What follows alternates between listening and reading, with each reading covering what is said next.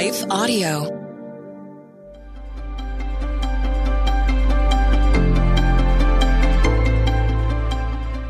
Welcome to the Crosswalk Devotional.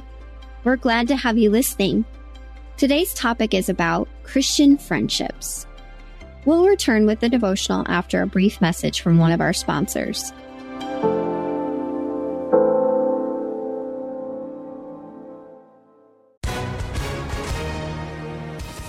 Hi, everyone. If you've been injured in an accident that was not your fault, listen up. We have legal professionals standing by to answer your questions for free. Call now and find out if you have a case and how much it's potentially worth. Call 800 497 4410. I'm here with spokesman John Wolf. So, John, tell everyone listening who should call right now. Well, Maria, first off, thank you for having me here. It's always nice to answer the listeners' questions. Now, as far as who should call in, anyone who's been injured in an accident and think you deserve compensation, give us a call right now. 800 497 4410. You'll find out if you have a case and how much it's potentially worth. Thanks, John. You heard it, folks. Take advantage of this opportunity and call now 800 497 4410. Advertisement sponsored by Legal Help Center may not be available in all states.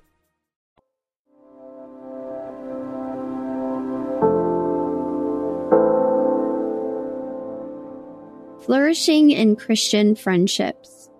Written and read by Emily Rose Massey. Rather, speaking the truth in love, we are to grow up in every way into Him who is the head, into Christ, from whom the whole body, joined and held together by every joint with which it is equipped, when each part is working properly, makes the body grow so that it builds itself up in love. Ephesians 4 verses 15 through 16. In a recent research survey, 61% of people ages 18 through 25 reported miserable loneliness in our post-pandemic world and felt as if no one cared for them. No matter if you are single or married, experiencing isolation and loneliness can often lead to depression that can be crippling people in our world are looking to belong. In Christ, as his followers, we have the answer. The church is a family, and we should seek out those who are isolated because they may be truly suffering. We enlarge our heart and become vulnerable with each other by God's grace to enjoy meaningful and fruitful friendships that are soul quality and one soul, knit closely together with one another. Do you struggle with being vulnerable with others? What is causing you to hold back with being transparent and open with someone? Perhaps you've been hurt in previous relationships. Rejection or betrayal may have wounded your soul and you are scared to become vulnerable with others again. We must trust that Christ will heal that hurt and will bring you into healthy Christian friendships for his glory. To be able to build intimate Christian friendships, we must also learn how to go beyond surface level conversations and move into heart to heart type of conversations. It's easy in our society to be self isolated and guarded in the name of privacy. Sadly, consumerism in our culture has infiltrated our relationships too. If friendships don't enhance value in our life, we see them as disposable and easily replaceable or even ditch friendships altogether. As members of the body of Christ and brothers and sisters in the family of God, he has called us to be joined together as Ephesians 4 tells us.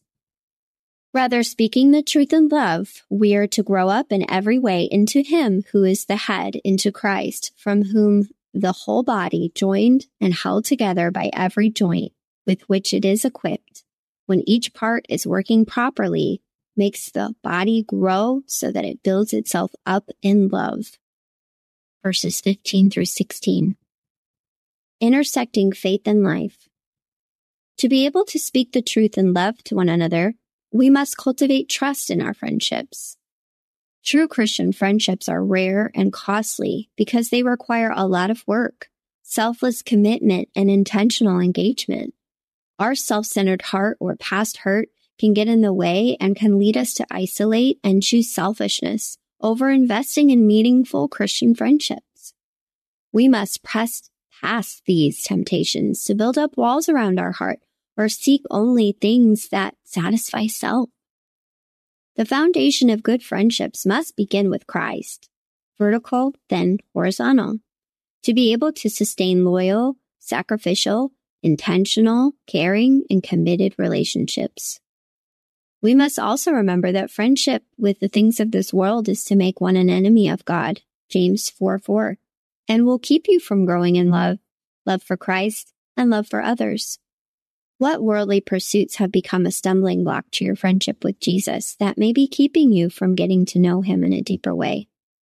Remember, the nearness of God is our good. Psalm 73:28. The more we grow in our relationship with Christ, the more we will grow in our friendships as well. The Lord wants us to flourish in both areas. To flourish in Christ means we must become fluent in friendship. Jesus is the ultimate friend and wants to have a friendship with us so that we can participate with his mission, which is discipleship.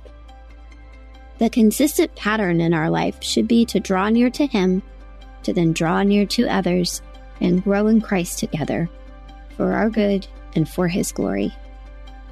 Further reading Colossians 3 verses 12 through 13, 1 Thessalonians 5:11, Ecclesiastes 4 verses 9 through 10. The Crosswalk Devotional is a production of Life Audio and Salem Media. If you liked what you heard today, Please take a second to rate and review this podcast in your favorite podcast app so that more listeners like you can find the show. For more faith filled, inspirational podcasts, visit us at lifeaudio.com.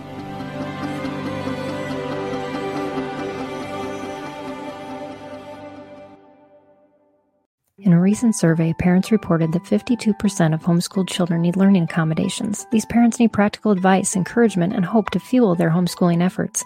The Empowering Homeschool Conversations podcast is where parents gain wisdom on how to teach unique learners successfully at home, like Laura, who recently told us, I needed this episode. I don't need a fancy curriculum or need to be a special ed teacher to teach my son. You have given me hope. To listen now, go to Life Audio or search Empowering Homeschool Conversations on your favorite podcast app.